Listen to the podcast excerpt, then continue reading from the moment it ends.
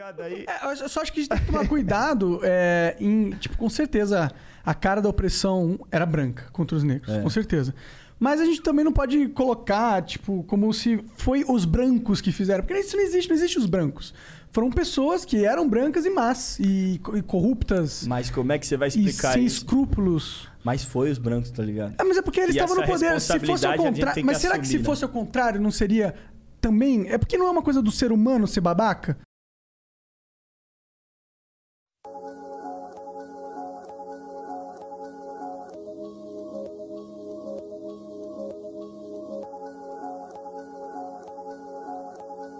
Fala pessoal, Gui aqui.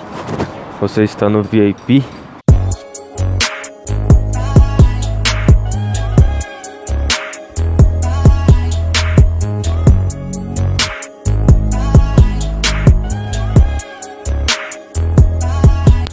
Não se esqueça aí de, de clicar no, no botão do follow aí no Spotify. Minhas redes sociais estão aí na, aí na descrição.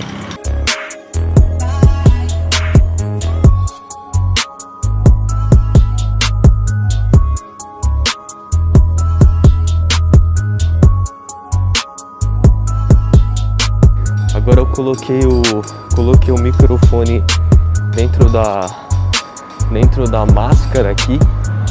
né? Acho que talvez isso ajude um pouco, né? A não ficar tão é, tão ruim o áudio, né? Tão zoado o som, já que al- algumas pessoas estavam reclamando, parecia que eu tava trepando enquanto fazia o podcast. Então decidi agora colocar ah, dentro da dentro da máscara. Aí depois Aí depois Aí depois você me dá o, feedback aí e vê se você tá melhor, demorou? Bom, hoje a gente vai falar, né, hoje a gente não, né, eu, né, vou falar a respeito é, uma notícia que aconteceu, acho que recentemente aí, mas eu tô gravando um pouco é, atrasado, né? Porque já rolou, já aconteceu isso. É mais uma curiosidade, pra quem não sabe, eu, eu gravo o meu, meu podcast, esse VIP, agora, né? Nas minhas caminhadas matinais. Então é por isso. Então é por isso que é, basicamente eu tô sempre ofegante, porque eu tô sempre caminhando. Né? Faz bem, né? Faz bem pra vida. Ah, enfim, vamos continuar. É, então, é, o tema que, que a gente vai falar é a respeito do, do Monark né, e do Flow. né? será que o Flow é racista? Nossa, o o Monark tinha feito acho que um comentário no Twitter, né? E esse comentário lá no Twitter fez com que ele que ele perdesse a parceria que ele tinha com o iFood. E se não me engano, eu não sei, né? Não tô muito a par do caso. ah, com outros patrocinadores. E, e essa é uma questão. Essa é uma questão assim que eu acho bem complicada, né? Isso daí eu já falei várias vezes que ah, quando você tem um programa, né? Quando você, quando você basicamente trabalha com mídia, né? Pode ser qualquer tipo de mídia, pode ser um podcast, pode ser um, um canal no YouTube, pode ser um, um programa de TV. Ah, basicamente, você, a grande maioria das pessoas sobrevivem através de patrocinadores. né? Então, é, e esses patrocinadores, é lógico, eles selecionam é, o programa que eles querem é, te patrocinar de acordo com o seu número de, de público, né? De acordo com o pensamento do, do público, né? Uh, de acordo com a faixa etária, enfim, eles vão basicamente analisar bem uh, o programa que você faz, o canal que você tem, né? Mas principalmente eles vão analisar seu público e, e lá eles vão uh, colocar o que eles acreditam que que seja bom para eles, né?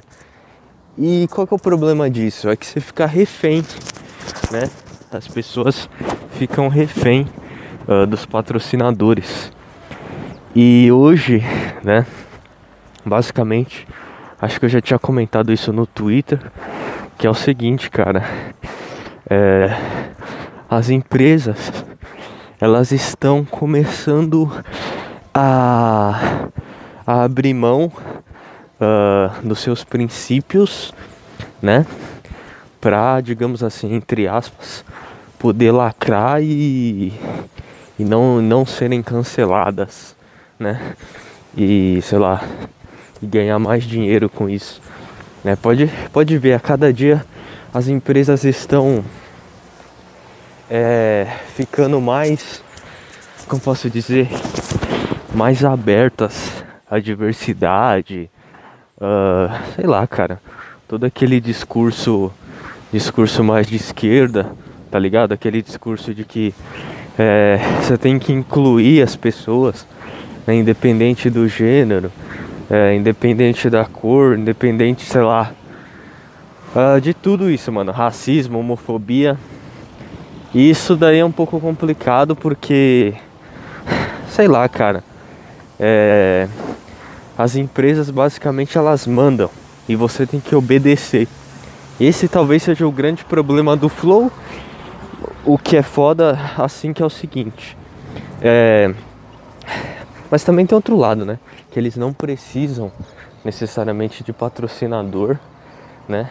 Uh, porque o YouTube paga eles. E aquele comentário que o Monark tinha feito de forma alguma é racista, tá ligado? É, eu acompanho o Bruno, o Bruno Ayubi, né, o Monark, desde, sei lá, mano, desde 2013, junto com, com o Venom Extreme, o BRKS Edu, mano, esses caras são, tipo, a minha infância, tá ligado? E de forma alguma, é, ele é, eles são racistas, né? Ou alguma coisa assim do tipo, né? Tá bem longe disso, tá bem longe disso.